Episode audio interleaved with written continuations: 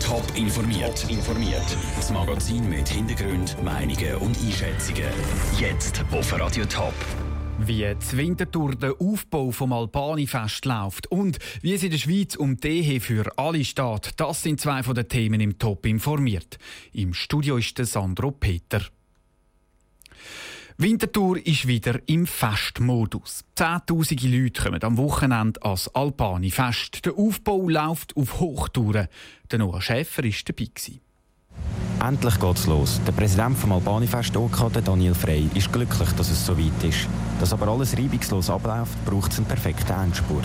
Der Daniel Frey sagt, heute gibt es darum auch noch einiges zu tun. Es haben alle ihre kleinen Aufgaben. Eben, jetzt geht es eigentlich wirklich darum, das, was planen, die ist umzusetzen.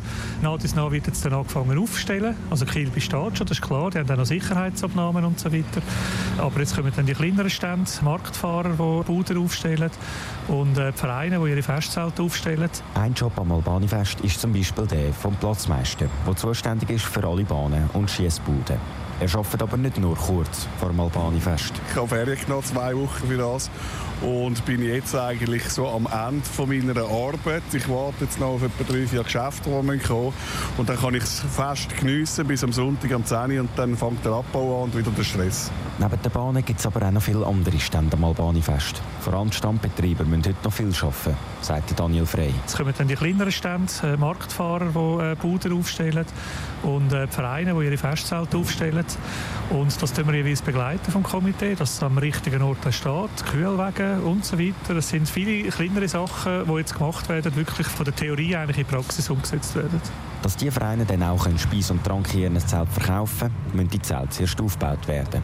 Das grosse Aufbauen ist dann vor allem am Nachmittag. Darum genießt der Zeltbauer noch ein bisschen Ruhe. Wir haben jetzt momentan nicht so viel, aber jetzt am Morgen geht es noch, am Abend wird es dann stressig. Weil wenn 17 Uhr aufmacht, dann kommen die ganzen Lütschen alle und dann wird es mühsam. Aber man hat nicht viel Zeit. Oder? Weil die anderen warten auch schon und so und die wollen am liebsten alle gleichzeitig das Zelt gestellt haben. Der Daniel Frey ist überzeugt, dass die Planung gut abgelaufen ist und alles klappt. Und weil das Wetter jetzt auch noch stimmen dürften auch dieses Jahr wieder knapp 100'000 Menschen den Weg nach Winterthur als grösste jährliche Stadtfest von Europa finden. Der Beitrag von Noah Schäfer. Das Alpani-Fest geht heute Abend am 6. Uhr offiziell los. Z Zürich, die Winterthur und das Zug lässt sich's gut leben. Das zeigt das neueste Städteranking, das die Wirtschaftszeitschrift Bilanz veröffentlicht hat. Beim genauen Betrachten der Rangliste zeigt sich aber auch, dass es unter den verschiedenen Städten und Gemeinden grosse Unterschiede gibt. Der Daniel Schmucki hat darum mit dem grossen Aufsteiger und dem grossen Verlierer aus dem Sendegebiet geredet. Vom Spitzenplatz wie Zürich oder Winterthur einen hat, kann die Zürcher Gemeinde Männendorf nur träumen. Sie liegt im neuesten Städteranking der Bilanz nämlich nur auf dem 91. Platz. Das bedeutet, Männendorf hat im Vergleich zum Vorjahr 10 Plätze verloren, so viel wie kaum ein anderer Ort aus der Schweiz. Der Gemeindepräsident von Männendorf, der André Tovene, nimmt das Ganze aber relativ klasse. Wir nehmen ja nicht Städteranking von jedem Jahr zu den Akten und warten dann gespannt darauf, bis das Neue kommt und sind dann enttäuscht, wenn es schlechter oder besser ist. Und im Moment ist es da, dann schauen wir es an. Aber wir können es nicht einordnen. Sie können irgendeine Spalte nehmen, dann ist für uns die Frage, ja, warum sind wir jetzt da besser oder schlechter? Ich weiß es nicht. Ähnlich tönt es auch beim grossen Städte-Ranking-Gewinner aus dem Top-Sendegebiet. Die Stadt Wil hat sich nämlich um acht Plätze verbessert. Trotzdem liegt Wil nur ganz knapp in den Top 100 der Städte mit der höchsten Lebensqualität.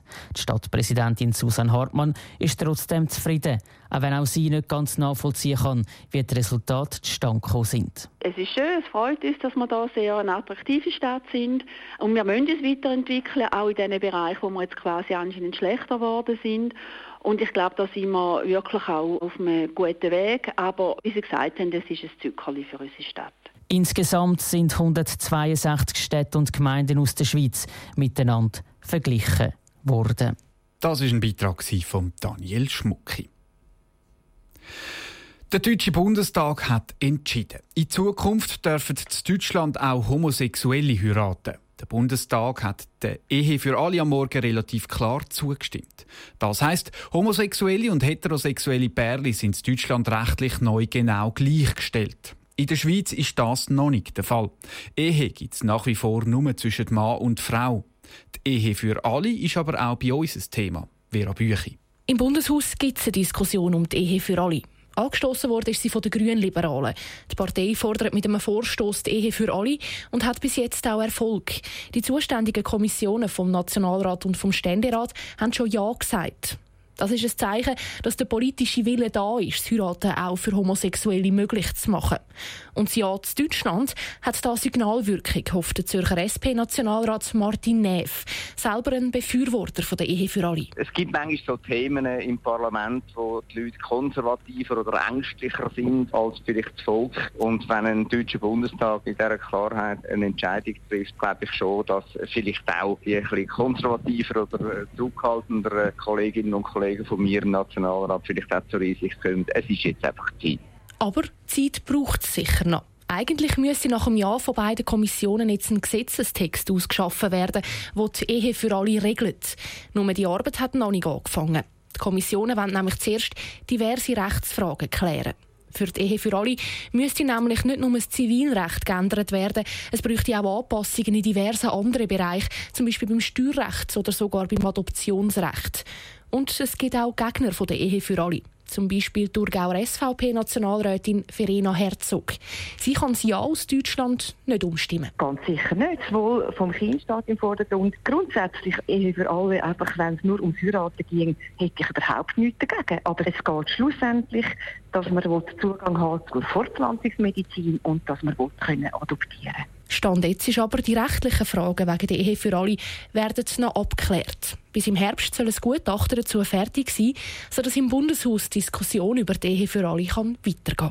Der Beitrag von der Vera Büchi. An der Rechtslage in der Schweiz verändert sich gerade in den nächsten Monaten also nichts. Das heisst, homosexuelle Pärchen können nicht heiraten, sie können ihre Partnerschaft nur eintragen lassen. Top informiert, auch als Podcast. Mehr Informationen gibt's auf toponline.ch.